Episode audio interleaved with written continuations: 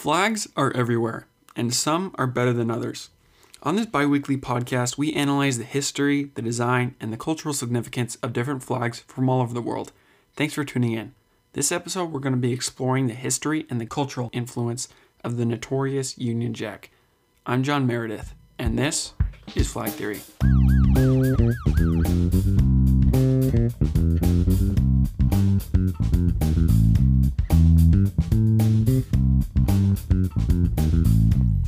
Before we jump into anything, let's refresh our memory on the names and geography of the British Isles. So, Great Britain refers to the largest island that is home to England, Scotland, and Wales, where the United Kingdom refers to Great Britain plus the northern part of Ireland. I'm hoping that's kind of making some sense already, but since this is a podcast, I can only describe geography in so much detail, so I recommend heading over to our Instagram at Flag Theory Podcast, where you can find a map of the British Isles as well as some photos of flags that we're going to be talking about later in this episode. So let's not waste any more time and let's walk through the design guidelines like we always do. Rule number one is it simple. The Union Jack is absolutely iconic. You can see it everywhere. But this flag is actually a combination of three different flags which are one, St. George's Cross, a red cross on a white background representing England, two, St. Andrew's Cross, a white X on a blue background representing Scotland, and three, St. Patrick's Cross, a red X on a white background representing Ireland. All on their own, these flags are great individually, but altogether, this flag does get a bit complicated. Rule number two meaningful symbolism. As I said, there are three crosses that make up the Union Jack, and they're just layered on top of each other. All these layers are so old that their history is more legend than truth, but they're also very symbolic and are named after the patron saints of the countries that they represent. St. George's Cross for England, St. Andrew's Cross for Scotland, and St. Patrick's Cross for Ireland. Most of the symbolism that they have is embedded into their history as well, which is why we're going to get into that after the design analysis. And I can tell you already that the symbolism is there, so good job, United Kingdom. Rule number three Does it have two to three colors? So this flag is red, white, and blue. Very solid, simple color combination. Good job. Rule number four No lettering or numbers. Happy to report that there are no letters or numbers of any kind that I could find. Rule number five Is the flag unique? This flag is very unique due to the fact that it is a combination of three different flags. The only thing about this that makes it not as unique is the fact that it is included as a canton of so many countries and territories around the world because of the huge colonial efforts of the British Empire back in the day.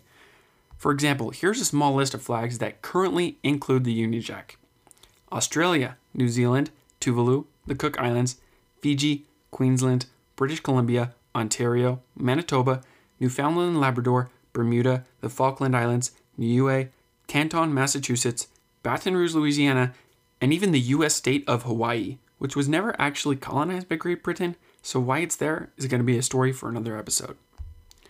And here are some countries that have used a form of the Union Jack in their designs at some point of their history South Africa, Hong Kong, Singapore, Cyprus, Malta, the United States, and Canada, like we talked about in episode 2. I don't actually hate having a Union Jack in the corner of a flag just aesthetically, but when you put it on half the world at some point, it does get a little old.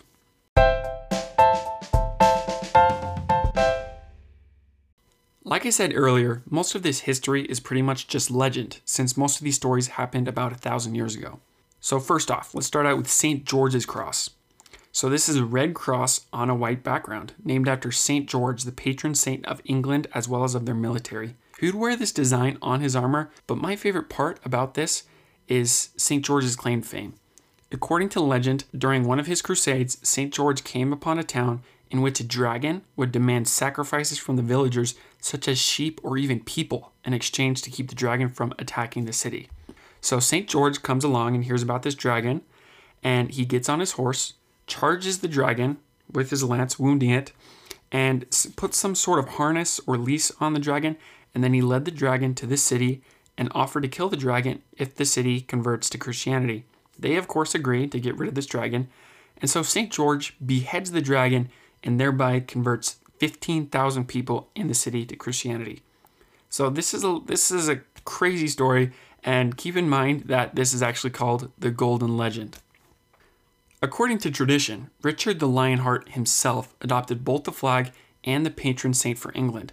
The motives are speculated to have been because when England flew the St. George's Cross while entering the Mediterranean, they were protected by the Genoese fleet, and in return, the English monarch would send a tribute, a sort of thank you gift, for protecting their ships. Second, St. Andrew's Cross. It is called St. Andrew's Cross because St. Andrew, an apostle of Jesus Christ, was crucified on an X shaped cross by the Romans in Greece. St. Andrew's Cross, also known as the Scottish Saltire, is the oldest part of the flag. The white X on a blue background has a history going back to 832. Legend has it that King Angus, losing the Battle of Athelstaneford in the year 1832, he then led a prayer and vowed that if St. Andrew helped him win the battle, that he would make St. Andrew the patron saint of Scotland. Then, miraculously, the clouds formed an X in front of the blue sky, forming a Scottish saltire. The tides of the battle then turned, and the Scottish forces defeated the Saxons. In 1606, after James I had become king, the Scottish and English flags were then combined because the United Kingdom was formed for the first time. And this is why Wales isn't on the flag. The final and relatively modern portion of the Union Jack is the St. Patrick Saltire, which is a red saltire, red X, on a white background. St. Patrick is again the patron saint of Ireland, but actually the cross has nothing directly to do with St. Patrick. It is called his cross because of a British chivalric organization in Ireland called the Order of St. Patrick, who adopted the red saltire as their emblem. So some Irishmen do hate the symbol because it is technically a British symbol given to them. This saltire was added to the Union Jack as part of the 1801 Act of Union of Ireland with England and Wales. Despite the continued contention over the sovereignty of Ireland, the red saltire is the icing on the cake and creates the flag that we all know and love today. The most pressing issue about the Union Jack is actually still up in the air. Because of Brexit and the division of desires between England, Scotland, and Wales, there is a very real chance of another try for Scottish independence since their last attempt in 2014. This would technically get rid of the Cross of St. Andrew, and from a pure design standpoint, the Union Jack without the blue is quite sad looking. The flag of the United Kingdom has to be one of the most iconic ever, but what I love so much about this flag is that it's actively blending the heritage of the lands that the UK encapsulates, except for Wales, which I don't really understand at all because if you have a chance to put a dragon on the flag, I think you choose the dragon every time. Thanks for listening this week to Flag Theory. If you have any comments, questions, suggestions for the show, email us at flagtheorypodcast at gmail.com or Instagram message me at flagtheorypodcast. You can also find pictures of the flags that we talked about in a guide format on the Instagram page too, so you should check that out. The music and editing was done by John Meredith. Sarah Meredith was consulted for the script. Don't forget that you can get a free audiobook and a month subscription for free on Audible if you head over to audibletrial.com slash flagtheory. It's the easiest way to support the podcast. Next episode of the podcast is on Halloween, and it's the flag of Portugal. Can't wait to see you then.